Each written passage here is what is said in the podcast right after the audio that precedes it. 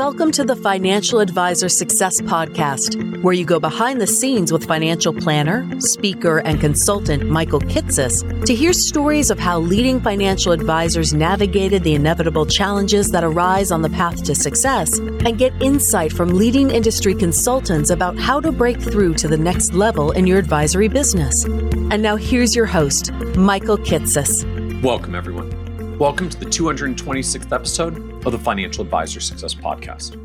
My guest on today's podcast is Paul Saganey. Paul is the president and founder of Integrated Partners, a hybrid RIA headquartered in Waltham, Massachusetts, that manages over 10 billion for about 18,000 affluent clients.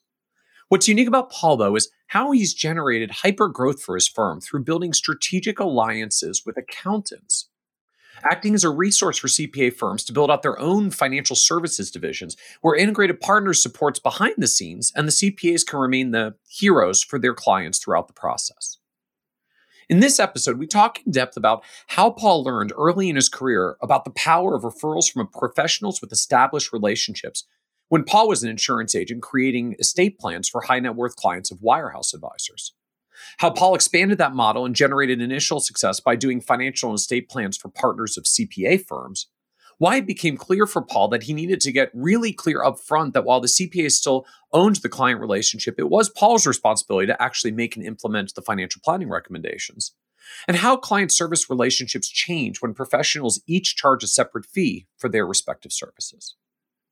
We used to talk about the importance Paul places on being product and solution agnostic and having a poor platform where he can remain product and solution agnostic.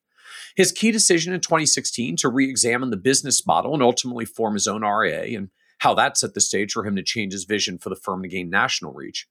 And the tremendous growth that Paul is now generating by attracting outside advisory firms who want to tuck into integrated CPA referral program and get themselves in front of higher net worth clients.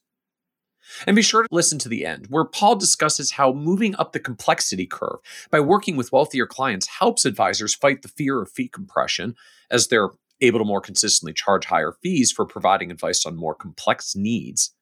Paul's vision for coming years for integrated partners to expand their reach by doubling the number of CPA firms that they partner with. And the who, not how methodology that Paul has used throughout his career to not only become a better business leader, but find ways to collaborate with others to create synergies. And so, with that introduction, I hope you enjoy this episode of the Financial Advisor Success Podcast with Paul Saganey. Welcome, Paul Saganey, to the Financial Advisor Success Podcast. Michael, thank you. I appreciate this. I'm a, a big fan of yours and a big fan of your podcast. So I was thrilled when you invited me to join you today. So thank you for that. Oh, my pleasure. I, I really appreciate you joining us and, and being willing to share a little about the the advisory business that you have built, you have a, a very large firm of, of many, many billions of dollars under management and, and hundreds, I guess more than 100 advisors now. And and I know it built in a, in a I think it's sort of a, a unique yet not unique yet very unique way of doing a lot of work with alliances with CPAs, which I feel like is, is a realm a lot of us tend to talk about. I mean, I, I've I've been doing this more than 20 years, and even I heard from the very start, like build relationships with attorneys and accountants. They are centers of influence or COIs for short, and they can refer you client opportunities.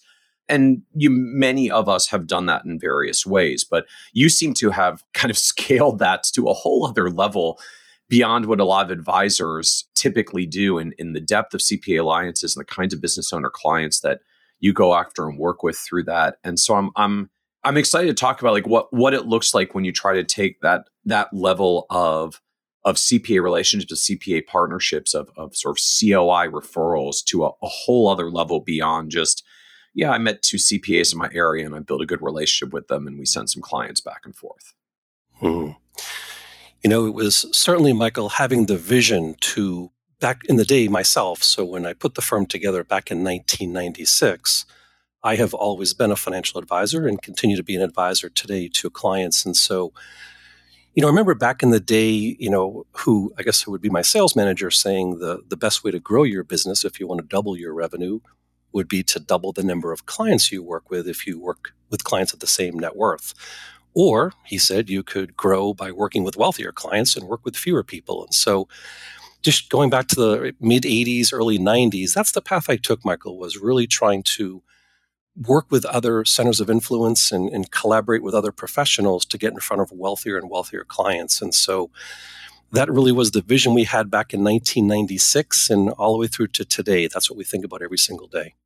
It's interesting to me how you frame that. So it wasn't just a right. Well, as you said, you know, if I if I want to double my business, double my clients, and twice as many clients, twice as much business, and hey, I could go do that by getting referrals from accountants or CPAs or or from my clients or all the other ways that we that we market and get business, but that you had the a vision more in the direction of I don't just want to grow by doubling my client base. I want to grow by getting more affluent clients, more dollars per client, right? You can you can also double your business by just doubling the revenue that you've already got from your clients and continue to serve those same clients. And that for you, it wasn't just working with CPAs as a pathway for generating leads and generating client opportunities and get more clients in order to grow the business, but that for you was very specifically an, an, an up market, a more affluent client path to say, that's where I want to go because I think I can get more affluent clients there than than what I'm getting directly on my own. Yeah, you know, there were two pivotal points in my career. So going back to 1990, Michael, prior to that point, I was, you know, doing what I thought was was, you know, high-end financial planning work. Prior to 1990, also I was with a company where we would offer disability insurance to attorneys here in the Boston area. So I had the chance to meet a lot of attorneys and, you know, this was kind of at the beginning stages of second to die life insurance and, you know, even the infant stages of, if you will, offering fee-based financial plans. And so 1990 was a big year because my best friend and, and mentor, business mentor for me, Peter Gaines, he invited me over to become his partner. And he was running a firm called Cigna Financial Advisors. And so from the early 90s, Michael, until 1996, we had the chance at Cigna. Cigna really was a company that was really focused on doing high end estate planning work for business owners and, and ultra high net worth individuals. But what was important about that model, Michael, and what I learned from those days was that the bulk of our business was by working inside of wirehouse firms like Morgan Stanley, Smith Barney, Dean Witter. And so for five or six years, the business model was an FA from Morgan Stanley would say, Hey, I've got this large client opportunity would you come in and do their estate plan? So we'd come in, Michael, do the estate plan, charge a large fee, then would give the assets back to the Morgan Stanley FA. That's when I learned the power of another professional bringing you in the door to a high net worth client. And so that was, say, early 90s to mid 1995, 1996. And the reason why 96, Michael, was a pivotal point because that's when accounting firms in the state of Massachusetts could get licensed as financial advisors. And so we just saw the opportunity to take what worked so well, say, working in the wirehouse community, take that exact same model and lay it on top of large accounting firms here in New England. And boom, the thing just took off for us. I love that framework that you know, building this back in the in the 80s and early 90s when you know, dare I say it, like when insurance agents were insurance agents and stockbrokers were stockbrokers, like we hadn't quite gotten to the point where everybody did everything and was maximally multi-channel and had every possible license and and and blending it all together the way that we do today. That you outright had a business of like writing the insurance as a part of the estate plan with a wirehouse advisor who would bring you in because you did the insurance business and they did the investment business and that actually meant is as financial advisors, like you could work together on joint clients. You weren't head to head competition in a way that just I, I think about that environment today. and Like that would never happen today, for better or worse. Like we all try to be so holistic for all of our clients that we, you know, we might share with quote outside professionals, but we very rarely share with other people who are registered in the industry that we usually view as competition. But that was in in many ways a a I guess a, a more cooperative era and environment in some ways because not everybody was blended. So you really could have you know, joint clients, joint casework with other advisors who had a specialization in a different part of the advisor world because you were deep in insurance with Cigna and they were deep in investments at Dean Witter or, or Merrill or wherever it was they, wherever it was they were at the time. You know, I think Michael, and it's even true today. It's the recognition that each party brings a different capability to the table. And so, where the FA at Morgan may be a great wealth manager, we were trained to come in, charge a fee. And, and so once again, you know, I was I learned that by charging a fee, I could change the dynamic of the relationship. In other words, I was now there being paid to, to serve the, the client and to take care of their needs. And there was no doubt about the fact that, you know, they were paying me a fee to do that. So it was a very different relationship. But I think even today, Michael, and as it is back then, it's it's two professionals recognizing that we bring different capabilities to the table. And so, boy, if we collaborate and work together, we can do what's best for the client. And doing what's best for the client, certainly it's good for our business model as well. So it's that collaboration, Michael. It's you know working today with that CPA, bringing our capabilities to the table in that classic one plus one equals three. That's what we're really driving to do every single day. And so the other thing that strikes me about this, just in in looking at at at how it was playing out, you know, one of the one of the benefits, one of the virtues, one of the opportunities of working jointly with Wirehouse advisors in particular was that was and, and frankly still is where a lot of the biggest high net worth opportunities are. Like it just it's literally where the dollars are. And so I'm struck as well as you're as you're talking about this that you you were already living in a pathway of one of the best ways to find to find a path to more affluent clients is through other professionals that may have more affluent clients with whom you can work jointly. That was already occurring even in that estate planning environment with with wirehouse advisors. Even to take it a step further, not only was the recognition of working, you know, through the wirehouse community to get access to wealthier clients. Because you're right, Michael, they certainly did control the hearts and minds of the wealthiest clients out there.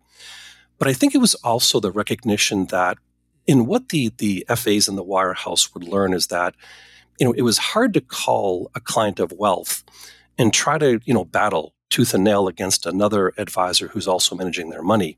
In other words, even today, it's it's really hard to differentiate your story just by the way you manage money compared to say how I manage money. And that's where I learned the power of estate planning, and, and that's what I am teaching all the time and talking to our advisors about. There is no such thing, Michael, as the perfect estate plan. And so therefore, I think if you talk to any estate planning practitioner, they would tell you there's never been a situation where they sit in front of a client of wealth where they can't bring some level of, of planning improvement or, or make a significant impact in their overall estate plan. When there's a lot of dollars at stake, just sort of mathematically, there, there's a lot of financial impact for a good plan and, and even just one good, one good nugget, one good thing that makes them look at or plan their situation differently. That much money at stake, lots of difference in the financial outcome for one good strategy. It's huge. And and I think that people of wealth, their minds are wide open to new and interesting ways to put their estates together or control the way their wealth will go to their children. So even today, you know, this market's been climbing so aggressively that it's once again hard to to come out and, and try to win people over by managing money differently. But if you approach it from the estate planning standpoint, and that's why, Michael, what's about to happen with some of these estate tax changes, we're kind of pinching ourselves because yeah. it's going to give us all these opportunities to get back out there and, and be seen as leaders in that space of estate and, and income tax planning. Yeah. Well, and, and I know for advisors that haven't been doing this for a couple of decades may not realize like just how much lower estate tax exemptions were back in the in the 1990s you know the the estate tax exemption at the time was $600,000 that's right. And you know i guess uh, adjust for inflation that's probably close to a million dollars today. But i mean a million dollars is i'm sure a lot of people see routinely in their practices. Like if your estate tax exemption was a million dollars like any any middle-aged couple who just has term insurance for their kids in case someone dies before the kids go to college has an estate planning problem like it was estate planning issues were everywhere because even just standard levels of insurance for protecting against normal risks would create estate planning problems. Never mind having like really, really sizable dollars where the the situation amplifies further. And that was an environment with an estate tax rate that topped out at 55%. So, you know, there was there was a lot of estate planning relative to what there is today, where our exemptions now are 10x bigger and we have portability. Like we didn't have that back then, and and so I can certainly see your your kind of frame of mind and that mindset if if any of the tax law changes that are are starting to get discussed now around higher estate tax rate, lower estate tax exemptions occur, you know, it, it really rapidly widens the scope of who's got an estate tax problem to, to talk about and to plan for. You know, when you mentioned it, your comment earlier about how many times do we walk into a situation where the life insurance is actually owned in the name of the husband or the wife, and you know they've got that big house, and so you know I think that a lot of times people, especially if they do change the exemptions here, but people do step into that world of having to pay an estate tax just because of the way that sometimes the way they own their insurance or the way they right. maybe own some of their properties and things like that. So, but I think, Michael, regardless of what happens with the final rules and the final tax changes, I think that as we're telling our advisors is that in our CPA firms to our CPA partners is let's take advantage of the fact that there's a lot of confusion out there today and, and you know the lack of step up in basis and lowering exemptions and people being taxed over $400,000 you know these are things that are in the press every single day so we're not waiting for the final tax laws to happen say a year or so from now we're getting out there today and we're talking to people doing a lot of what if analysis and in really trying to be seen as the leader if you will when it comes to these tax law changes and so you know, we're really working hard to position ourselves once again in that leadership position and getting communication out there. And so that when change happens, we'll be top of mind for all of our potential clients. So now help us sort of move forward to the next stage of this story in your evolution. So you're you're working at Cigna Financial Advisors, you're partnering with Wirehouse Advisors on estate planning cases where you get to come in and write the second to die insurance for the estate tax planning wrapped up in an ILIT. They do the the traditional investment portfolio management business. You've got a nice partnership. They're an entree to higher net worth clients. But then you you you made some shifts in in 1996. You said like rules change that CPAs in Massachusetts could now get licensed as advisors. I'm assuming that also just means something something was going on that you decided that doing this as joint work with Wirehouse advisors was not your long term future. So like what was changing? What led you to make a shift? And and just what what actually changed? What happened at that point? Yeah great question. So i think for those of your uh, listeners that are maybe old enough to remember these days but you know when i came into the career michael in 1986 i remember getting a 7 or 8% load you know on an american funds uh, a share and so the early 90s is when the idea of charging 1% to manage money on an ongoing basis was I don't want to say it was in its infant stages, but certainly there were more people paying attention or more advisors paying attention to that potential business opportunity. So I think, Michael, it was two things. A very large case that I had worked on over a number of years. It was a very, very large case. In, in really having a relationship with the clients and them begging me to manage their money, but me having to say, well, no, we've got to give it back to the uh, to the wirehouse FA that was one thing that I realized that, you know, this wealth management and the idea of charging whatever 1% or whatever it may have been back in the day, you know, certainly had the opportunity to grow it bigger in, in a more efficient business model. And so, isn't that great that at the same time, for us, anyways, that the idea of charging asset based fees coincided with the, the fact that accounting firms could get licensed to be financial advisors? And, and back then, Michael, we realized that the average CPA that was getting licensed you know, he or she could, you know, open up a 401k plan or open up a 529 and, you know, they could make some revenue doing that. But the idea of that CPA, you know, he or she doing complex planning on their wealthiest clients, you know, that certainly was not going to be the case. And so, just like everything in life, having a couple of, you know, interesting connections to some local accounting firms, sitting down and and describing this vision of why don't we partner together and let us handle your top 20% and you can take care of the other ones. That's how the whole thing began. And, and with the first handful of accounting firms, Michael bringing in, you know, close to 100 million of assets in the first year and a half, that's what got our attention. And we started growing just by word of mouth. Uh, we'd meet another accounting firm, and then another financial advisor would come and join us. And so we kind of built it that way. We weren't really looking to be the largest or certainly grow this thing on a national scale. We were just a local New England, you know, group of people that were trying to to put these partnerships together.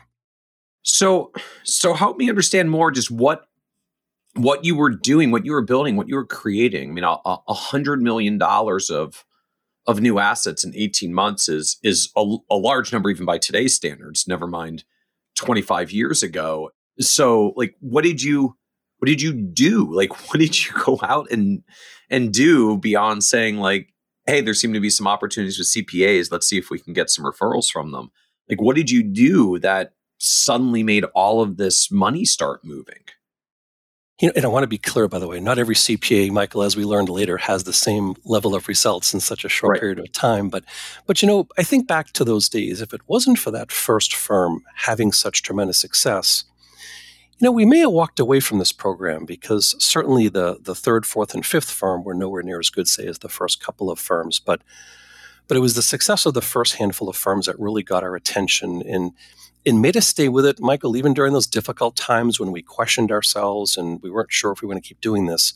We kept saying, yeah, but remember what we did with that firm over there. And you know what it was, Michael? It was pretty simple. We, we went in the door, and one of the first things we did was the financial and estate plan on the partners of the accounting firm. And so looking back now, that's kind of our of our routine now is we want to try to do the the CPA's financial plan as a estate plan pretty early in the relationship. But with this particular firm, Michael, they were a mess. They had a lot of moving parts. They didn't even have a buy sell agreement. So we went in and did a lot of really complex work for them.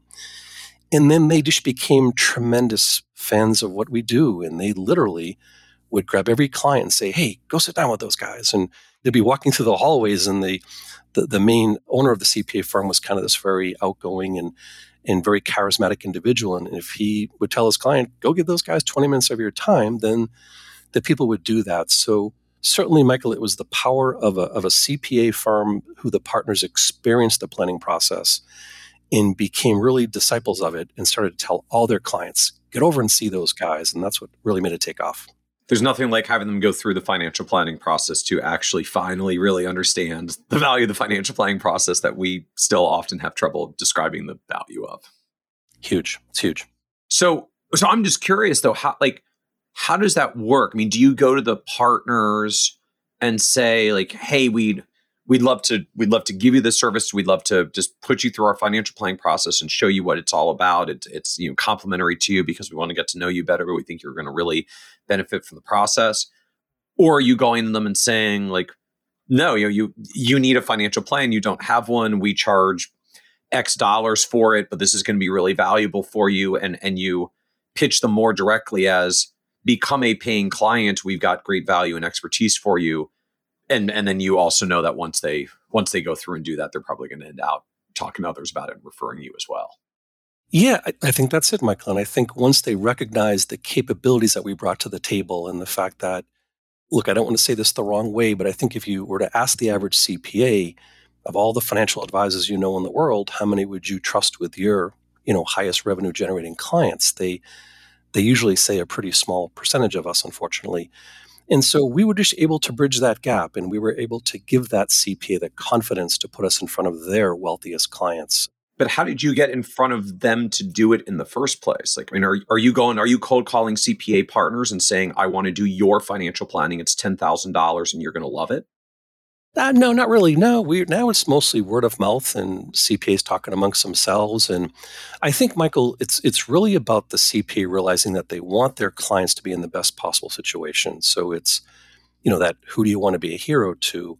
I think that a lot of CPA firms realize right now that just simply doing taxes for their clients, especially their wealthier clients, is not enough. And so what we do is we just simply find who are those CPAs that want to bring us in to help them be more of a hero to their clients. And so so it's truly bringing together the professional services of the accounting community, financial advisory community and the legal community and and really help put together better plans for their clients and and you know michael that lets them grow their franchises and, and their business models and it gets their clients talking to other clients and so so it once again, if done the right way, it can really grow exponentially. It's got a lot of just huge potential out there.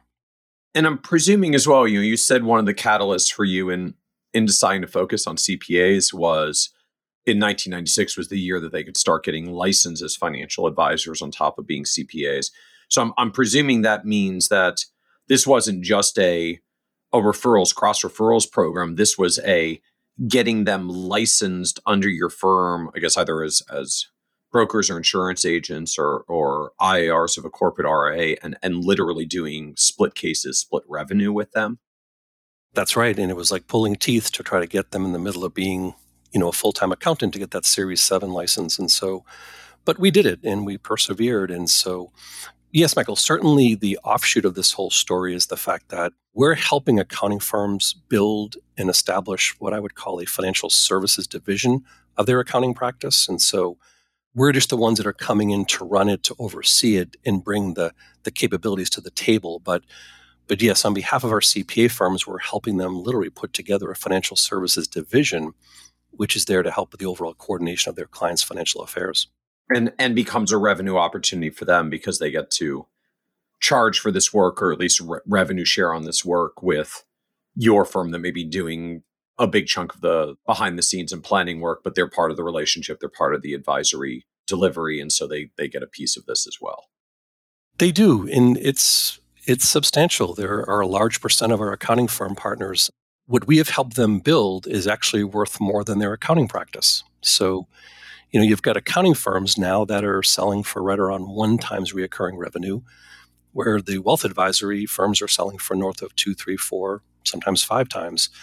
And so, yeah, we've been, I want to say the word fortunate, but we've worked hard to make sure that in being a good partner and in being a trusted partner, we're respecting the fact that, you know, we're a guest in that CPA's house. And so we act accordingly, but we as a firm are out there trying to help bring more value to the accounting firm as well as our financial advisor. And so the beautiful part of that is is it's just growing, I think, faster than what other advisors can do inside of accounting firms. We really do respect the fact that it's the accounting firm's client, Michael. We're there to bring a service to the table. We will share revenue with them, but we're helping that accountant build something that he or she could not have done on their own. That's the key part of the story. And I think it's striking though that you that you do frame it this way that you're not trying to take them as as as your client the cpa referred it to you per se. You you really are framing this as it's about keeping it the accountant's client about making the, the accountant look like the hero in this story to their to their clients and it continues to be their client but you're supporting you're doing a lot of the work you're you are helping to get it done and, and you are financially remunerated for that. That's part of the the transaction and how it's structured that's exactly how it works. And, you know, I think if you also were to look at the demographics of a typical accounting firm, they've got an aging client base of small business owners. And the average CPA is not too far from the average age of a financial advisor, you know, approaching age 60. And so, yeah, when you put that all together, Michael, and, in, in especially bringing the quality planning services to their clientele, it's a fantastic model for us. So, when you started down this road 25 years ago, what did the business model look like? Because you're you're still in, I'm presuming you're still in Cigna. This is still a world where there's a lot of insurance. You know, second to die is on the ride. Variable universal life is on the rise. Mutual funds are still mostly A shares and B shares, not not much C shares. Not a lot of advisory fee based accounts out there yet. Like, what did the business model look like then? You mentioned they were getting Series 7 license. So I'm presuming like they're coming in to do brokerage, not necessarily advisory, because that wasn't a thing yet. What was the actual joint business that you were that you were doing with them? So in in 1996, I also I made the jump from Cigna, by the way, Michael. So at that point, Cigna was not prepared for, nor were they really a quote unquote wealth management company. So so I made the jump to a company called Allmerica Financial. They were a wonderful organization, fantastic people, but they they had this mentality that, hey, Paul, if you've got a vision and a dream, we're not going to get in your way. And so, so my days there at Allmerica, they did have a very good wealth management platform, Michael. So, you know, we already brought the expertise to the table for insurance and estate planning. They had a very good wealth management platform because their executives who ran that company actually came out of Fidelity. And so they really knew how to put these wealth management platforms together. So, no, I, I need to give a lot of credit to America Financial back in the day because they also shared that same passion for getting involved with CPAs. And so it was once again us finding a firm that shared our vision, that helped bring capabilities to the table. But they left us alone, Michael. So back in those days, there was only a handful of us. There were five or six, maybe seven advisors. And And we used to have our meetings in a small little office all the time. But it was just a handful of us, and, and it truly grew by word of mouth. You know, another accountant would reach out and we would start working with them, and then would bring another advisor in the door. And so I would say, Michael, from 1996 all the way until 2003, which is when we can talk about this, we made the jump to Lincoln Financial. We were just all word of mouth. We had no recruiter. We just a bunch of advisors who were working once again through introductions and and really growing it that way. But but Allmerica, you know, ceased to exist around 2003, and so at that point, Michael Cigna was bought by Lincoln, which is now called SageMark. So for us, we made the jump from Allmerica in 96 over to Lincoln in 2003. And once again, it's because Lincoln, you know, back in the day and even today continues to share our passion for estate planning and working with wealthier clients. So, so I don't want to confuse the years here, but 2003 is when we made that jump to Lincoln. So, so you would really like, you, so I guess ironically, you, you, you came out of Cigna in the 1990s, went to Allmerica. Cigna ended up getting sold to Lincoln. That division got rebranded SageMark. And then seven, eight years later, you end up going back to Lincoln SageMark to get to get back to those people to kind of get back to the roots there. Exactly right. Exactly right. And so when you're doing this joint CPA work back in the in the late 90s and early 2000s, I'm just trying to understand and visualize what this what the business, what this relationship looks like. What do you actually do at that point? Like are you are you making comprehensive financial plans? Are you doing investment business? Are you doing insurance business? Are you doing estate planning cases? Like what did it actually look like at the time? Yes to all three. You know, certainly it was leading with a planning mentality. So we weren't walking in the door with any preconceived notion of, you know, managing your money or doing your life insurance. It was just simply walking in the door, offering to do a fee based financial plan. And then wherever that financial plan would lead us, Michael, that would be the implementation. And so, but we, we would spend a lot of time really working to kind of clear our brains, if you will, and truly walk into a new client opportunity without any preconceived notion of where I want to take this. Even to this day, we talk about that a lot in our training classes. It's about just flushing your brain, you know, get to know the person you're sitting across from, and once again, let that plan dictate where you're going to go. And so, you know, I think there's a famous line there, Michael, which I learned a million years ago by a gentleman named John Bergstrom, who was one of my mentors and general agents a million years ago. But he said the easiest way to sell life insurance is just meet with people that need to buy life insurance. And so, you know, isn't that a wonderfully simple way of, of increasing insurance sales? And so, you know, we knew if we got in front of business owners, if we got in front of people that high, had high net worths, that the result of a good financial plan, 80% of the time would probably need some liquidity. And that liquidity had to enter at the right time. And so, therefore, life insurance didn't really need to be sold, Michael. It needed to be presented as a solution to a problem. And even today, that's how we work with our life insurance uh, opportunities. It's not selling life insurance, it's looking at the plan in, in trying to introduce the client to the fact that there are different times where liquidity will be needed. And wouldn't you know it, here's a product that actually does it for you at the right time. And so, so that's how we do our life insurance sales. But, but leading with planning, Michael, that was the key from day one. And that was a differentiator for us is that through those 90s and what I had learned in the early 90s was just get in there, charge the client a fee, and then you had their attention. So once they paid you, you had their attention and they were going to listen and pay attention to what you're doing with them. And so, so planning is the key, the key phrase here to make it work with a CPA firm. And so, how did this work in in how it gets? It's just delivered to the client, like it, it, just in this world where this is still the CPA's client and the CPA is at the center of this. Like, were you doing all the behind the scenes work for the insurance analysis, investment analyses? and then handing it all to the CPA and they would present it to the client because it was their client? Do you do you do this as joint work where you go in and the CPA goes in and you meet with the client jointly at, at the CPA's office so it's still on their turf? Like just mechanically, like how did this work? Who does what in a world where you're trying to grow your business? But you're trying to keep the CPA at the center and ha- and keep it as the CPA's client because that that's what they want for their business. Yeah, great question. I think early on, Michael, the way our model worked is we would go into an accounting firm and And the accountant would, he or she would handle, say, the smaller cases. Once again, as I mentioned earlier, those 529 plans or put together a 401k plan. And we were really trying to define ourselves to that top 20 percentile of the CPA's client opportunities. But very quickly, we realized that, you know, the CPA was not a good financial advisor and it would only cause them more frustrations. And so I would say, Mike, very shortly after starting the program, we just stopped all of our accountants from ever acting as a financial advisor. So, you know, from early on, 1997, 98 onward, even through today, our CPAs are not allowed to sell anything, make any recommendations. They are simply there to introduce our financial advisors and our capabilities certainly, Michael, if it's a CPA's larger clients and the clients that they, you know, they want to once again be the hero to that client, that CPA will sit in the meetings. They won't make presentations.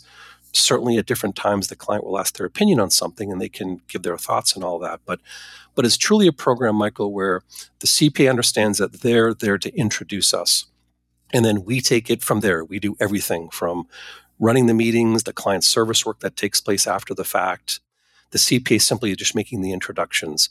That's an important thing to, to realize is that you you don't want the CPA getting in the middle of the relationship as it pertains to the financial planning part of the engagement because they they just get in the way and and you know you don't want them bringing their personal biases to the table. So we want to kind of get them to the side, get them to bless what we're doing, but we handle pretty much everything from that point forward. And so then do you get CPAs that start getting uncomfortable of like geez, Paul, it seems like you're sort of taking over this client relationship. I thought this was supposed to be my client. No, because it's what I refer to as just really spending the time to be hyper transparent, Michael, from the very first meeting and explaining what everybody's role is. And so, no, we're certainly, we recognize the fact that we're a guest in that CPA's house and that we're not there to, to wrestle control away from the CPA.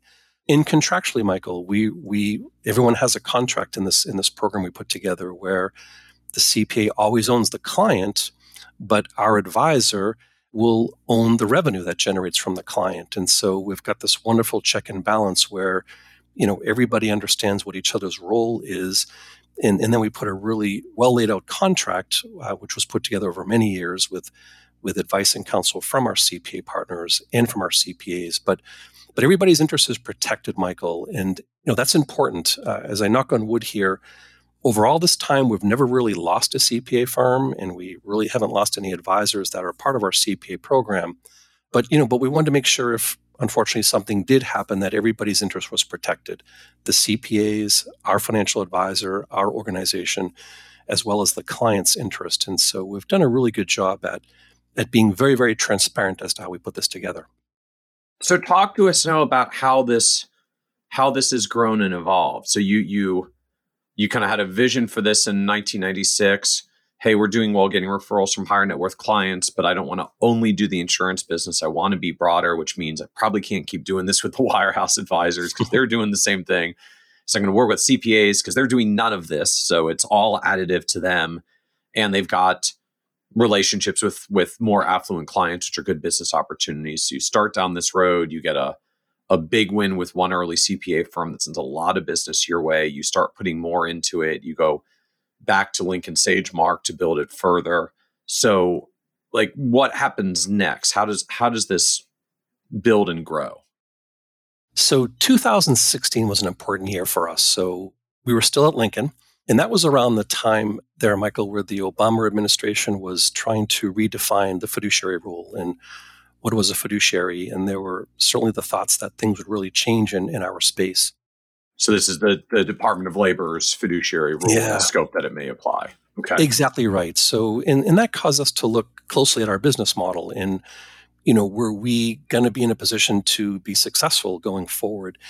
And that's when we made the decision, Michael, that we were going to form our own RIA. And so in 2016, we had about three and a half, maybe $3.7 billion of assets. Once again, a small boutique firm here in the New England states. We did grow down into Virginia with some really talented advisors down there. But that was really our footprint. But you know, I need to give credit to Dan Sullivan, the strategic coach program. And, and it was really being part of that program for so long, Michael, that Dan was able to change my vision and get me to look at what we were doing and, and look at it in such a way that we recognize that we could take our success here on the East Coast and we could grow this thing nationally. And so, end of 2016, we put our own RIA together, roughly once again about three and a half to just under $4 billion of total assets. At that point, 2018, Michael, after we kind of got all of our advisors into the new RIA and got everybody settled, 2018 was a pivotal year because that's when we truly decided to take our story national, expanding into CPAs around the country and bringing in advisors from different states. And so, sitting here today from 2018 to now 2021, you know, our headquarters now, Michael, are, are here just outside of Boston, as well as our West Coast headquarters are in San Diego. And we've grown this thing from just under 4 billion to now over $10 billion in just a handful of years here. And the exciting part is we don't see the end. We we're out there talking to a lot of accounting firms, uh, a lot of wonderfully talented advisors, and so we've really set our vision sights very, very high right now. We're we're kind of catching the accounting community and the advisor community at the right time for our story, and we're certainly very excited about that. So when you made the the transition in 2016 to to form your own RIA. So I, I, I guess I, have got a couple of questions about that transition, but but the first, just like, what were you seeing in the DOL fiduciary rule that made you want to make a shift and make a change? Well, I think it was certainly the whole idea of fiduciary rule, which is acting in the client's best interest. And so we just felt, Michael, that we were had double the responsibility because not only are we responsible for our clients, but we're also responsible for the clients of our accounting firm partners. And so we just felt, Michael, that we had to have more control over the cost, let's say, of using certain investment platforms or our ability to, to really take our financial planning to the next level. And so we just felt once again the idea of having our own RIA just put us in control of our own destiny. And this is not to knock, you know, our prior company. They're a wonderful company, but we just felt for what we were doing, Michael, and for us to really follow the tenets of that fiduciary rule that if we once again could control our destiny, that would be a much better spot for us to be. So just a, a concern at the end of the day, and it, it just, you know, it's kind of the nature and the reality of being on a broker dealer platform under the BD environment. Like they at the end of the day, they decide what's what's on the shelf that you get to use, right? What what investment platforms, what offerings, what funds, what managers. And so it sounds like at the end of the day, just you you wanted your control and ability to to make those decisions, to negotiate those arrangements, to set whatever that pricing is, and and not necessarily have the broker dealer either dictate what it's going to be that you get to use or not use, or or alternatively impact the the pricing of what you get to use or not use is you know if, if they're involved and they're overseeing and they're choosing you know there there is another hand in the cookie jar as it were that can impact the cost of it and I think too, Michael, back in those days, if you kind of think back, I think large companies and large broker dealers, they weren't quite sure what to do. And so, and this is no knock against what Lincoln was doing. They were certainly do, doing the best they could possibly do. But but for them to make a change, Michael, to adapt to the changing fiduciary rule, you know, they're moving a giant ship around the ocean. Right. Where, you know, with our own RIA, we could pivot in a matter of 24 hours. And so no one knew what was going to happen back then. And in, in retrospect, it was probably a lot of what they were talking about never came to be. But but certainly we just felt that our CPA program was growing rapidly. We saw the opportunity to go national at some point with our story and our model. And so we just felt that just having that control and being able to pivot based on what was going on around us would be much more effective. And certainly that's proved to be true. And were you already in an RIA structure with advisory accounts at the time and just under a, a corporate RIA there? Or was this all brokerage business that you actually had to like convert and move to advisory in the process of going out and, and hanging your hat as, uh, as an independent RIA? Yeah, no, it was a hybrid structure. So it was a corporate RIA with the, you know, corporate broker dealer and I would say back then, Michael, our, our assets are probably 50 50, maybe 60 40, 60% on the corporate RIA and say 40% inside the broker dealer. But once again, looking forward, we could see that certainly growing our wealth management on the RIA was going to be the way to go.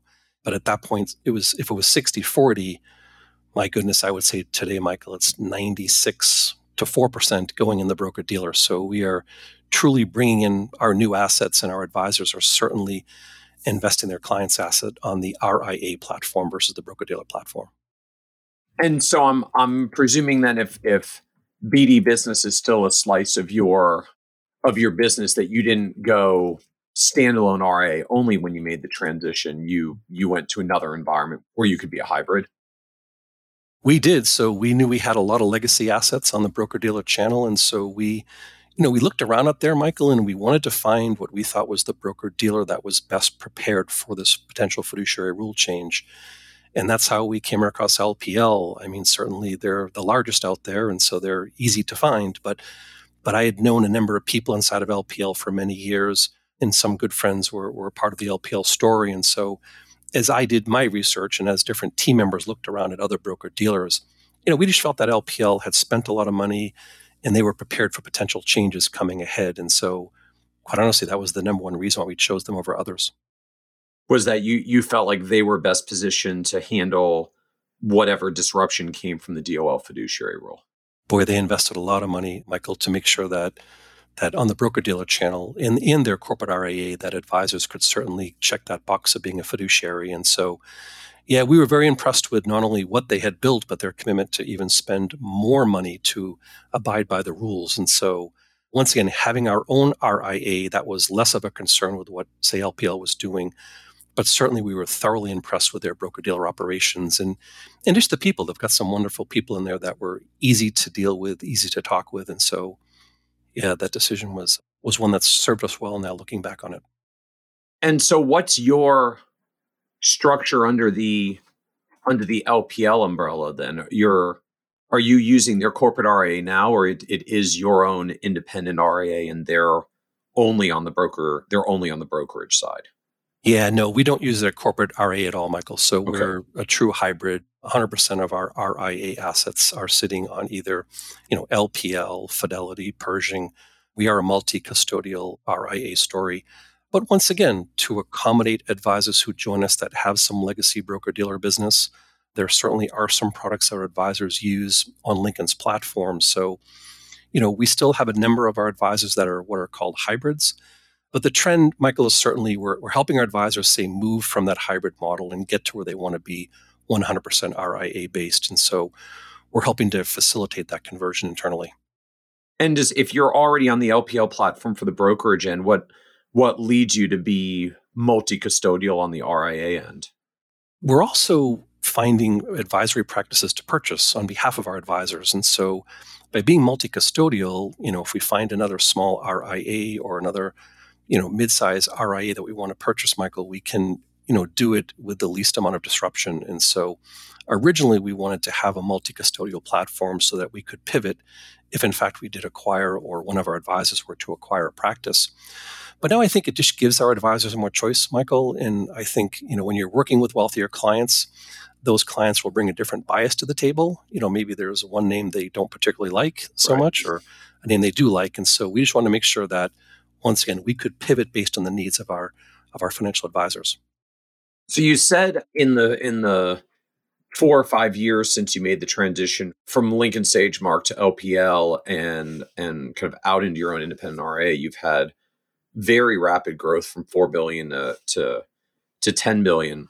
Hmm. So help me understand just where that where that growth is coming from. I mean, is that advisory firms you're acquiring? Is that referrals from existing clients? Is this specifically scaling up the the CPA partnership offering, getting more CPAs that are are doing joint work with you? Where's the growth actually coming from at this point? Great question, and I want to give kudos here to Rob Sandrew. He's our, our chief growth growth officer. Rob's just a very talented individual, and his his reach, if you will, expands across the entire industry. And so, we just give Rob and his team the story to tell. And so, you know, you've heard our story. It's helping advisors grow their practices by working with wealthier clients. And you find those clients via the CPA firms. But I would say, Michael, right now, our recruiting story has changed even over the last, say, 24 months, where now we're attracting small advisory groups, say between 100 million to say, you know, 1.5 billion dollars. You know, we're attracting these groups that would like to tuck under, it's called, into our story access our capabilities, access the CPA program. So I would say now, you know, Michael, the work that Rob is doing, it's certainly small RIAs, it's small advisory groups, wirehouse advisors looking to jump off to the world of independence. And, and continues to be that hybrid advisor, you know, that advisor that has maybe that legacy book on the broker dealer side, but they desire to do more on the RIA channel. So so as we get our story out there, we call it our reach, by the way, but as our reach is expanding and more and more people hear about what we're doing, it's been tremendous for Rob. And so I don't want to put words in his mouth, but he just did an interview a few months ago where our pipeline, uh, Michael, right now is tremendous. And we're finding wonderful opportunities with these small advisory groups and RIAs. And in our CPA program, Michael, right now is about 130 ish accounting firm partnerships. Where now we've got a plan to expand that to 250. So we call our CPA 250 plan. And so we're now partnering with state societies where we're also running the PEP, the pension plans on behalf of some state CPA societies. And so we're once again, we're just doing what did so well for us in New England. We're expanding that to a bunch of states around the country. It allows us to tell not only our story, Michael, but you know, we can also make the promise that if advisors join us, we can really do our best to get them working with that CPA partnership. And then that's going to help them accelerate their growth. And so the story is really tied together very nicely for us. And so it sounds like a big piece of the the growth driver in terms of why advisors come to integrated and why they work with you is is is sort of tying together this we've got a growth machine in the form of CPA relationships that we've established that we're growing that we're scaling up which brings a flow of higher net worth clients in who need planning work, who need to be serviced. So if you're an advisor who's great at service and wants to grow, but isn't quite certain maybe how to make that how to make that ring come, how to make those new clients come on board, we've got a system and a structure around that. And you have an opportunity to plug in and be part of that growth. And I think two other things that are important John Pastore and Andre Peterson, who run our CPA program nationally, they've got a line where what's the dog going to do when it catches the car? And so, you know, we also recognize that we're placing advisors, regardless of how big the advisor is, we're placing them into an environment, which is that CPA firm, where they're going to work with clients that are 5, 10, 15, 20 times larger than the type of clients they work with today. So we've also, Michael, invested a ton of dollars into our financial planning departments where we on behalf of an advisor, we can sit second chair with them. So if they get way over their head, we can sit right next to them and together collectively we can make sure we bring the right plan to the table at the right time. Or we can support the advisor behind the scenes and get he or she ready to go to, to get back into that meeting on their own. But we recognized early on, Michael, that the typical advisor who's joining us, they've got these wonderful, great business models with a lot of assets, but they're not you know their model maybe isn't appropriate or isn't quite the story that needs to be told when you get in front of those high net worth or ultra high net worth or even business owner clients. And so we do a lot of training a lot of study groups and once again we're there to support the advisors and make sure that when they catch that car they're going to be okay. And the second part of the story michael which is as exciting and this is what's really driving our vision in the next five years here is if you think about the 130 accounting firms What's actually more impressive than that number is that the average accountant has roughly a thousand clients. And so think about that, Michael. We have access to the tax return information of over 100,000 potential clients around the country. And so we have a marketing company which is called InTouch Innovations. It's a company we started about 12 years ago. And so we, Michael, on behalf of our CPAs, on behalf of our financial advisors, you know, we upload all that client information to our marketing databases. And then on behalf of the CP and the financial advisor, we're just trying to deliver that message of financial planning to the right clients at the right time. And so that's going to be our magic story going forward, Michael, as we get this up to 250 accounting firms, you know, 250,000 potential clients. Kind of let your mind wander as far as that goes. But but we know we're spending all of our time now on just getting our vision straight regarding how we want to market to those clients, making sure that our capabilities are there to support the advisor when he and she gets in front of these wealthier clients. And so if we just keep turning that over and over again, boy, the future is very bright for us. Interesting. So So you have a whole marketing team, a whole marketing division whose focus is when a CPA comes on board and says they're going to partner with integrated and work with you, they actually they, they give you a, a client list of of contact information, which I guess they can do because they're now jointly registered with you. So you you're these are functionally shared clients. And then you start running the marketing messaging, essentially the engagement campaigns of, you know, Bob, the CPA, is your accountant, but did you know there's all this other planning opportunities and issues? And here's some things that you might want to learn about and know about. And if you want some help with this, we'd be happy to meet with you and Bob together to talk about this. I'm sure your version's more eloquent. yeah. That that kind of story and positioning. Yeah, you know, it's that classic. Dan Sullivan has taught us over and over again. And he wrote a, a wonderful book, by the way, which I would strongly recommend. And the book is called Who Not How. And so, you know, every single time, Michael, that we're faced with an opportunity or maybe even a roadblock to our success, the first thing we ask ourselves is who can solve this problem? You know, not how do we solve it, but who can solve the problem? And so the reason for the marketing company is we recognized early on, Michael, that it was hard for a financial advisor. You know, they're running their own practice and they're doing the best they can to be the best wealth manager that they can. And so they really didn't have the time to also then handle the marketing expertise. And so we just invested a ton of money. We actually built, and even today we have our own proprietary databases, which allow us to do things that can't be done on, say, databases that are offered to the general public. And so, to your point, Michael, under that who, not how, we become that who on behalf of the CPA and the financial advisor, where we will, under their brand, under their look and feel, will get that educational information in front of their clients. It's it's always about the problems we solve, Michael. Never it's never we can do this for you. It's always, hey, do you have this particular problem that we can help you solve? And so by staying focused on the problems, that does open a lot of opportunities for us. But but once again, with 100,000 potential prospects out there in our CPA firms, we needed to have a story and we needed, ha- needed to have a way that we could get the message out on behalf of our financial advisors and our CPAs. And so we certainly take that upon ourselves, Michael, to be the ones to drive that for them. And out of curiosity, just why why a separate thing? Why a separate? Because it sounds like this is a like a separate business, a separate offering that that that you got, why not just outright under the umbrella of the advisory firm as part of what you're doing? How did how did it come out to be a separate thing? Yeah, and this is the advantage under that who not how is we we had a bit of a challenge. You know, how do you how do you handle an accounting firm's information, which obviously is highly private? How do you handle it the right way? And so we're also blessed, Michael, to have our own attorney here at Integrated Partners.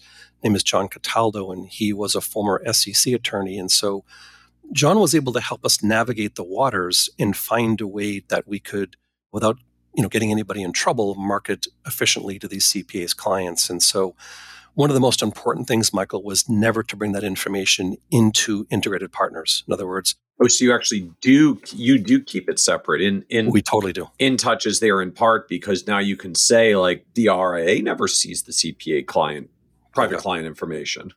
Nothing. It's totally a separate company run by her name is Becca Zoffin, who interestingly enough was the daughter of our very first accounting firm when she came out of college and she's just amazing and her team is amazing and so once again, she becomes that who for our financial advisors. And, and it's a separate company, and, and that's how we kind of make sure we're obeying both the privacy laws that the accountants have to you know hold themselves accountable to michael but also what we do as financial advisors so making sure we're doing the right thing with this information it's super important to do that interesting so so when a cpa comes on board and says they'll be part of the part of this alliance program they agree they'll use InTouch for marketing the service to their clients and and the CPA firm ends up retaining InTouch directly to do that. So the client information only goes between them and and their marketing firm not between them and your advisory firm. But then to the extent that there are client planning opportunities your advisory firm ends up being brought in and actually does the business and then i'm presuming re- revenue shares back to the the cpa firm? Exactly right exactly right. And it's the classic, Michael, you know, we could be the best financial advisors in the world, but if nobody hears about us, then it's not going to work. And so, so that's the job of InTouch Innovations is to get that story out there and keep us top of mind. you know, as you know, Michael, you know, money comes into motion or something happens in in a client's life that makes them kind of say, "Hey, I need to to talk to a financial advisor." And so, the whole goal is to be professional, not be intrusive, but but let people know we exist. And so, when those events happen in their lives, they say, "Oh, let me reach out to the work that my CPA and integrated partners are, is doing." And so, yeah, InTouch has been a huge part of our success story in making this work for our financial advisors. And so then the CPAs just literally end out under solicitor agreements. Is that the just the actual structure to it? That's the reason we can hold our goal of CPA 250, Michael, because to your point, we now do not have to get these CPAs a Series 7 license anymore. So they can, certainly this is state dependent, but yes, getting a solicitor's agreement, you know, sharing that agreement with the client at the very first meeting, once again, under that hyper transparency model, explaining what everybody's role is to the client that's how we're now doing it under the solicitors agreements. Okay. And I guess the the good news in in that context is that at, at worst maybe the CPA has to get a Series 65 if they're mm-hmm. I think if they're if they're a CFP or a PFS, they don't even have to take the exam; they waive into it. Not all states require a series exam for being a solicitor, so state specific. But this gets much less burdensome than let me let me introduce you to the study materials for the series seven so we can work together back in the day we had a full-time person who would just kind of gently call the cpa every other week and say you know get your work done prep going yeah it would take six months to sometimes a year to to get a cpa from start to finish but but we did it but you know something michael looking back at those days that's why we just persevered and we knew we had the time to make this work and so as we saw our competition get frustrated or they weren't getting the result that they wanted, they would kind of back away. So think about over the last 25 years, I've not only seen local financial advisory firms, but even the largest companies out there try to structure and build a CPA partnership program. And by and large, they just they lost interest or they got somehow frustrated with us. But we just stayed with it and we I always go back to that very first CPA firm and we knew the potential was there we just had to really work on our on our capabilities and make sure that we were going to do this the right way. And while others backed away, we stayed with it, and that was the key to our success. And so, for advisors who are part of the firm, are they are they independents? Are they employees, advisors of the firm? Like, what's the actual structure of advisors to the firm now? Yeah, no, just the opposite. So, a big part of our firm, Michael, is really celebrating that advisor's entrepreneurial spirit. And so, these advisors own their own practices. We don't have any employees that are financial advisors internally. And so, you know, they can even keep their own brand and their own look and their own feel. So, no, we're, we're about celebrating that entrepreneurial spirit of the advisor, but using our size and, and our scope and our vision and our capabilities to, to just bring more to the table. And that's really been the key to our story is that we can attract larger groups and these RIAs and these wirehouse advisors because we're going to help them be better entrepreneurs, maybe help them tie into our vision for the future and where they can go with their practice, and then give them the people to make it happen. And that's, you know, it's really been the key to our story. And so I just I've got to ask so like what what at the end of the day makes integrated different to be competitive in this space? I mean, as, as I'm sure you know and experience in trying to reach out to advisors to to affiliate with the with the platform you know everybody air quotes like everybody says we have resources and capabilities. Will help you be a more successful advisor. Look at all these centralized tools and things that we've got. Like what what actually gets you guys to win the win the advisor's business on that compared to all the other people out there telling similar ish kinds of stories you know, great question. So, whenever, Michael, I give, let's say, a talk in front of potential clients or maybe an, an industry event or something like that, I always say that, look, it would take you a long time to get to know what Integrated Partners is all about and what our story is. But then I pivot and I say, look, we've got 130 accounting firms, and these are 130 accountants who could work with any financial advisory firm in the world. And yet they chose our story and our model. And so, that's the big part there, Michael, is that we've worked so hard in our story to make sure that we are very attractive for that CPA to, to want to be part of our model.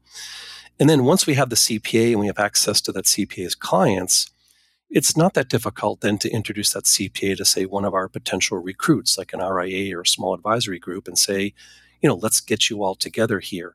But the story for the advisor, I think if you look forward here, I think certainly there's fee compression and and there's the desire of a client of the advisor the advisory role i'm sorry to work with wealthier and wealthier clients because i call it the complexity curve once the advisor starts to work with clients that have more complex financial lives you know michael their fees go up.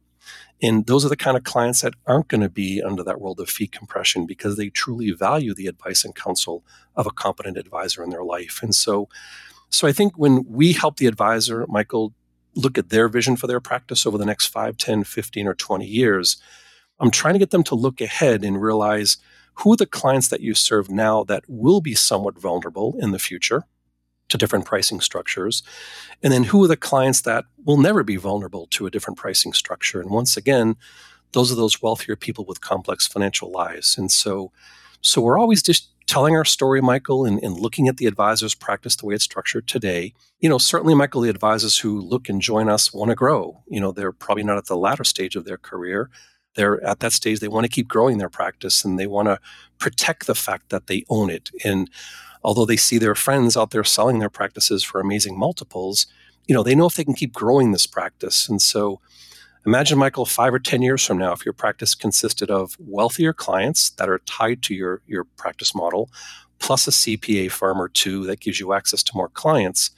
When that advisor goes to sell that business model, my goodness, that multiple is certainly much larger than a practice that maybe is more exposed to fee compression and clients that may look at different types of ways to get their financial advice. So it's really that combination of will help you move up market to more complex and sophisticated clients where you know you can generate more revenue per client and the the fees are less prone to compression because they have complexity in their lives or not getting less complex anytime soon and we'll we'll give you a pathway to actually get those more affluent clients because we have all these CPA relationships where we can connect you with CPAs who are going to be referring business in and and giving you the opportunities to get in front of those clients and so if you want to if you want to move up market and know how to better serve up market and have a lead generation channel to get the clients that are up market, that's that's what we bring to you, you know, together at Integrated.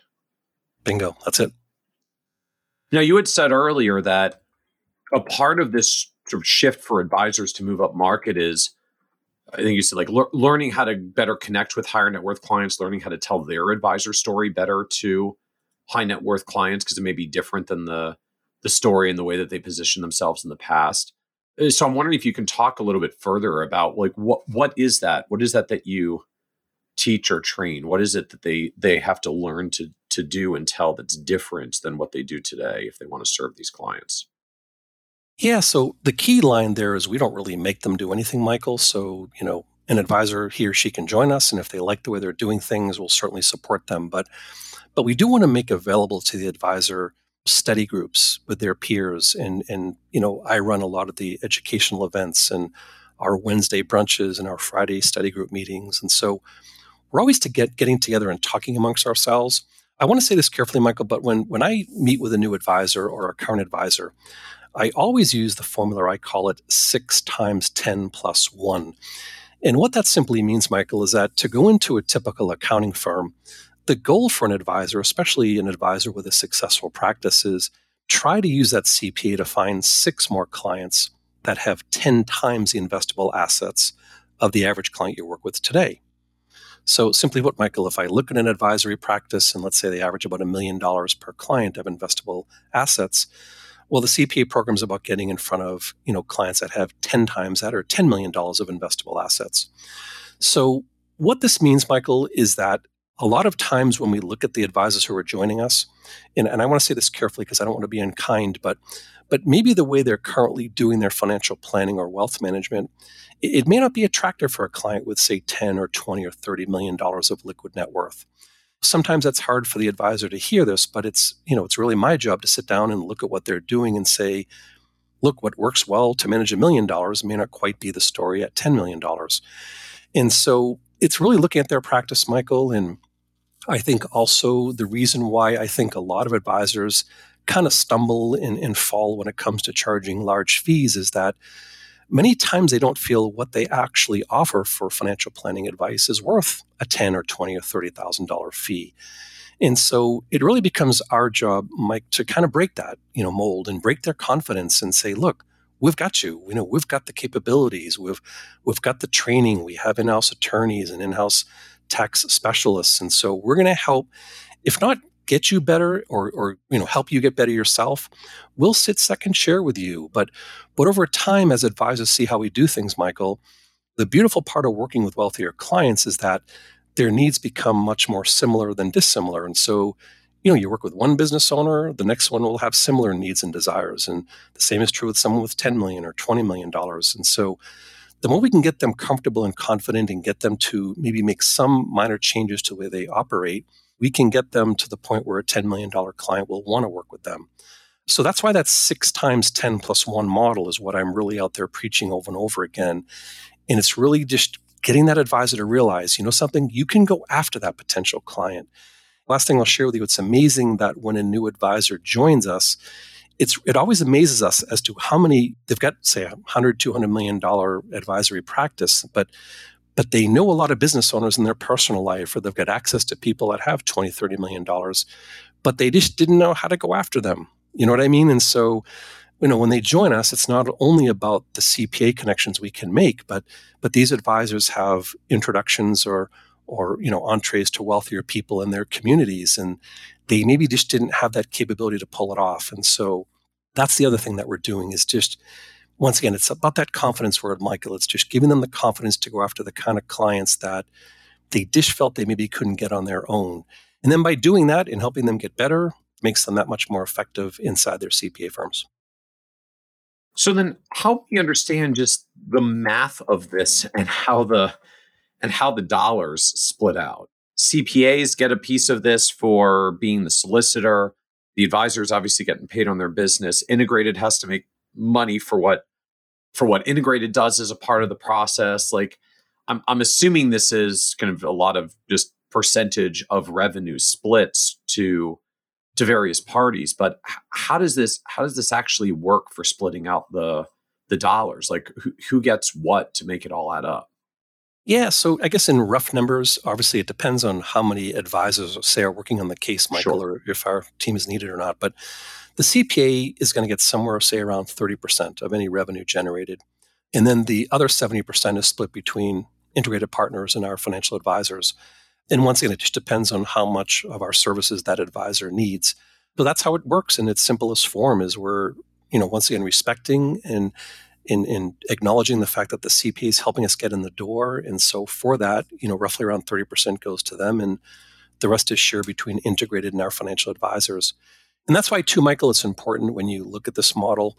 It, it, doesn't work in our world if an advisor uses the CPA program to get in front of the kind of clients that they already have. In other words, you know, if you're getting in front of million dollar net worth clients inside of a CPA firm and you can get them on your own and keep 100% of the revenue, you know, then you got to make that volume game kind of work. And just mathematically, like, you know, if, if that program gets you to clients that are 50 to 100% larger in, in revenue per client or, or even further up from than that, then yeah, you, you can, you can revenue share 30% of that to the CPA that provided the introduction, and you're still going to generate more revenue from that client.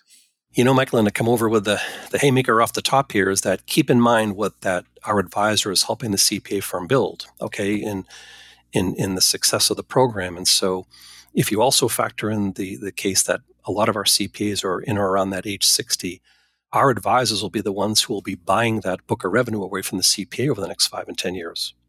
So the advisor is actually building something, Michael, that at some point in time, contractually, they'll be buying that back from their CPA partner. And so once again, that that ties into respecting the CPA's role, respecting our financial advisor's role, but actually, our advisors are building something that at some point they'll have 100% control of. And in terms of how this breaks out between advisors and integrated, you've set the you've said this depends on the amount of services the advisor needs. Is is that a like is that a, an overall structure for the advisor that just some are more independent and don't use many of their services and, and get higher revenue payouts and, and others use more of your back office or centralized services and get less? Or is this down to like a a case by case level? Like you you'll you'll get a 90% payout on this client but you know if you have to bring our centralized planning team in then it's only 80% because that's how our centralized planning team gets paid and you decide case by case what you're going to do. I think to keep it brief michael it's a combination of the two. Certainly, you know, an advisory group who joins us is giving up a percent of their revenues to be part of our story. And, and I know we've focused a lot of our time on the CPA program and our financial planning expertise, but also internally, we can help the advisors run their practice more efficiently, helping them with their tech stack and you know once again helping them be a better entrepreneur. That's my responsibility is teaching them how to be a better business owner of their business. So there's a lot of other services above and beyond just the cpa program and the financial planning team. Even michael some of our advisors come in the door and say hey will you just help me get space and you take care of it? And so although we respect the entrepreneurial nature of the advisor what I've learned from my Dan Sullivan days, Michael, is that each of these advisory practices are different, and some would love us to offshoot or take over some of the, the things they do every day that, that are big time wasters for them. So, using that Dan Sullivan methodology of who, not how, as we get to know the advisor's practice and understand where they're where they're just not driving forward or what do they have i call them time sucks you know what's causing them to spend too much time on non-revenue producing activities We've also built an entire internal structure to offload those onto our organization. So, so once again, Michael, it's understanding your practice, what you're looking to do, what part of our services, you know, would be best to help you get to where you want to go. And and that's once again, as I always say, that's respecting their entrepreneurial vision. So each advisor who joins us has their own dreams, their own ambitions. And so it's our job to understand those and then help them get to where they want to go. Dan Sullivan has a great line he always says that the the biggest fear of an entrepreneur is they're going to go to their grave not not you know realizing the potential of something they had in the back of their brain and so i love that because it's my job to get into your brain and tell me what your visions are and where you want to go and then we'll just put the pieces together under that who not how methodology and that's how we can really help drive the success of the advisory practices is just understanding what their goals and visions all about and helping them understand that we've got talent and people that can help them get there what surprised you the most about trying to build your own advisory business over the past 25, 30 odd years of doing this? That's a great question. What surprised me? The one thing that, maybe not a surprise, Michael, but the one thing I've realized is that with my practice, if I always lead first as an estate planner, so I always call it net rate of return. So I'll, I'll kind of look at their investment portfolio and I'll say, you know, Michael, you're getting 15% on your money. Congratulations. But if half of it's going to go in income tax and the other half's going to go in estate tax, you know, what's the true net? And so I really get, for me, anyways, personally, I really want to dig into the estate plan and I, I talk about net dollars. Do you have enough? We call it, are you okay? And are you going to be okay financially for the rest of your life? And if you're okay, how about your family, your kids and grandkids? And so, so really digging in deep on the estate planning part, getting clients to realize it's about net rate of returns and I think with this new tax law, potential changes coming down the pike here, with loss of step up in basis potentially and higher taxes on capital gains, it's just feeding into my story, which is let's talk about your net rate of return. And so that's what's, I don't want to say surprised me, Michael, but certainly maybe the surprise for me is I'm always amazed at how few people of wealth have taken the time and attention to build the right estate plan. So they've got wonderful wealth managers and wonderful advisors in their life, but but no one's really organized the entire scope of activities and no one's really kind of taken a look at the overall financial and estate plan. And so for me, I don't know if that would be a surprise, Michael, but certainly it's an opportunity that I always look to take advantage of with clients that I meet with. And so between you know all the clients of the firm, all the advisors of the firm, all the all the team of the firm, 10 plus billion dollars under advisement, what does a typical week look like for you at this point? Oh boy, uh, it's certainly changed, but you know, I've got amazing people around me, Michael. It, you know, years ago, to kind of jump to when I was 26 or 27 years old, the way I met Dan Sullivan is I was working seven days a week, in at six in the morning, going home around seven or eight at night, and that's what I was taught to do. And so I didn't know any different. And then I heard this guy, Dan Sullivan, he spoke at a Boston meeting. He said, you know, he used the ex- example of Elton John, Michael, and, and I think what he said was that think of Elton John. You know, he doesn't park the cars, doesn't sell the popcorn, doesn't walk you to your seat. You know, then sing and perform, and then clean the floors after, and then you know do all the work. He comes in, he performs, and he leaves, and other people around him are doing all the other ancillary work.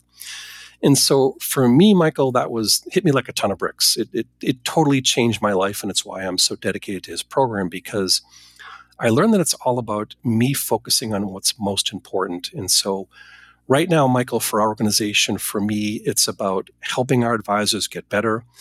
It's helping to coach them to be better entrepreneurs. So, it's taking all of my training for 30 years on being an entrepreneur and sharing that back with them and helping them be better entrepreneurs, helping them be better financial advisors for wealthier clients getting out there talking to our CPA partners and letting them know what are the opportunities out there. So I'm just blessed with people, Michael, who can run the day-to-day operations, the compliance, the you know, make sure the lights are turned on and things are operating as they should. And that allows me to focus on where I can be most impactful. And so, like you, Michael, my first love is being a financial advisor. This whole business model kind of built around the fact that I love being an advisor. I love being around advisors and coaching and training and working with them.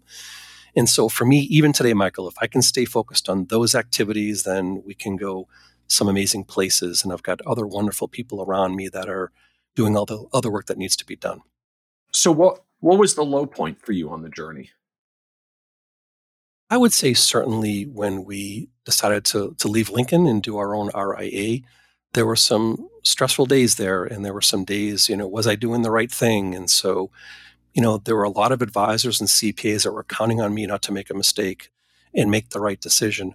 And as you can probably imagine, it's never easy leaving a large firm like that. But but you know, 99% of our people and our assets came with us. And to this day, I am always so grateful for that. But but that was a difficult time, you know, deciding what was the right thing to do. There were once again so many people counting on me not to make a mistake here.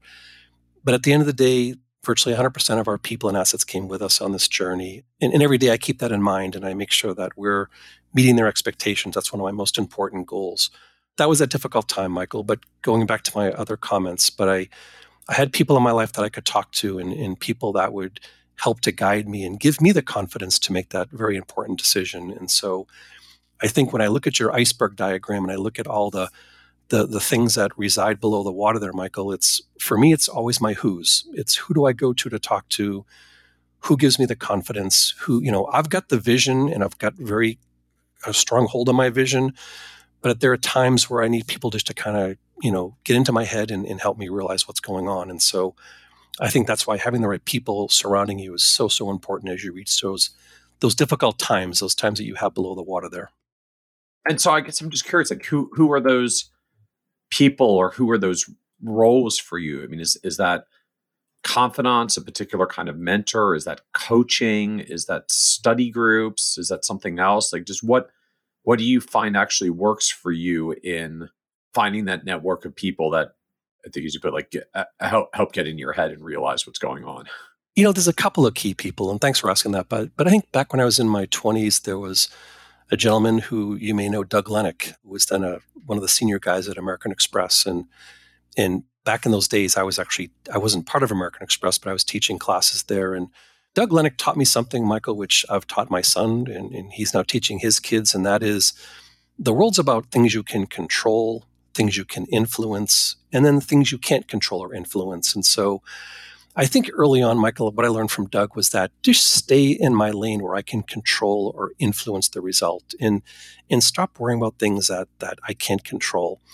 And, you know, uh, fortunately, I get the chance to speak to college kids as they're graduating from some of the like local schools. And it's always the old guy giving the young people some advice. But that's my number one advice giver, Michael, is just don't let the noise get you depressed or, or don't let the noise, the things you can't control, dictate how you think. So, so much credit to Doug Lennick in teaching me that to just stay in that lane of control or influence and let everything else just go away. That was so important. And I've mentioned Dan Sullivan so many times, but I'm part of what's called his free zone frontier.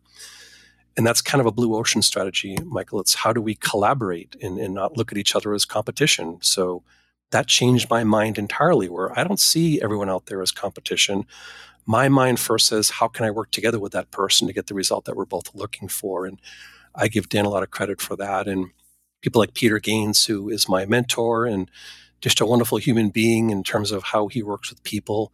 There's an organization called The One Thing. Gary Keller, the realtor, has something called The One Thing. And a guy named Geoff Woods, who maybe your listeners know, he's always trying to keep people focused once again. Just what's that one thing? And so we as an organization are always trying to take large and multifaceted problems and break it down into that one thing at all times. And so knowing Jeff and the work that he's kind of helped me with has really been invaluable as well. So just a lot of great people. Gino Wickman, who has that EOS system as part of my study group, and Lee Benson, Michael Rayball have a company called Execute to Win. It just goes back to that who, not how. It's recognizing where, once again, we have an opportunity or a roadblock. And so we just find that right person to help us solve the problem. And so these are all names I'm throwing out there that have been wonderful people in my life that have given me direction in leadership at the right time. I think that's what's kind of key is to just have those right people around you. So, what advice would you give younger, newer advisors coming in today who are who are trying to get started in today's environment and, and build their path to success?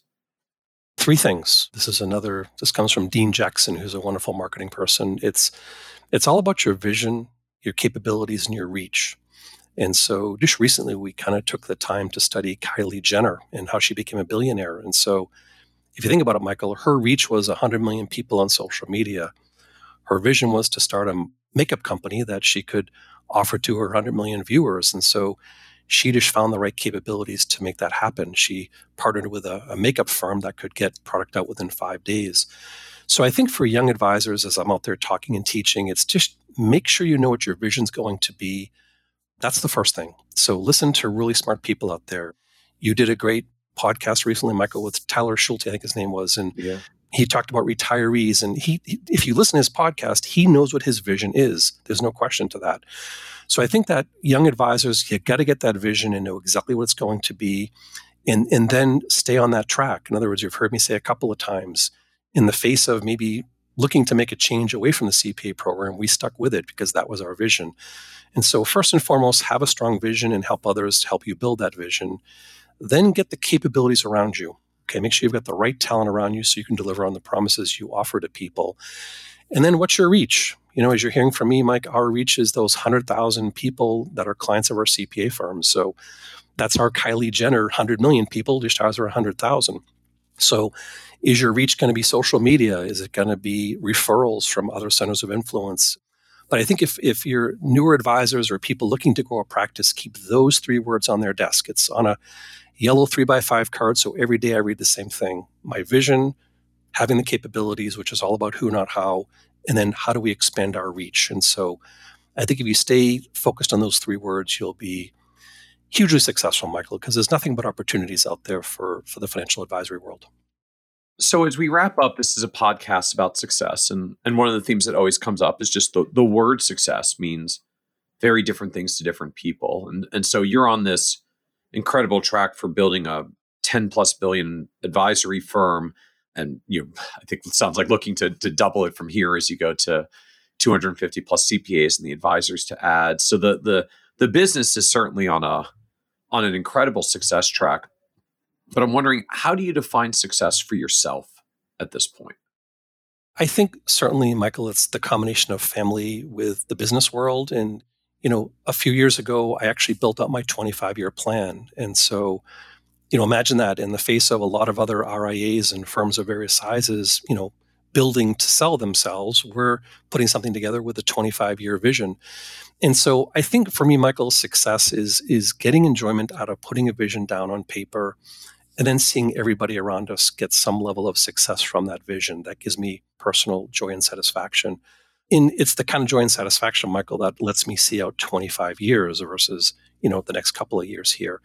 But it's, you know, simple things. It's family. I've got a couple grandkids, three grandkids now that are just, you know, the love of our lives. And so, you know, tying in family with business, having that vision, watching others succeed around you.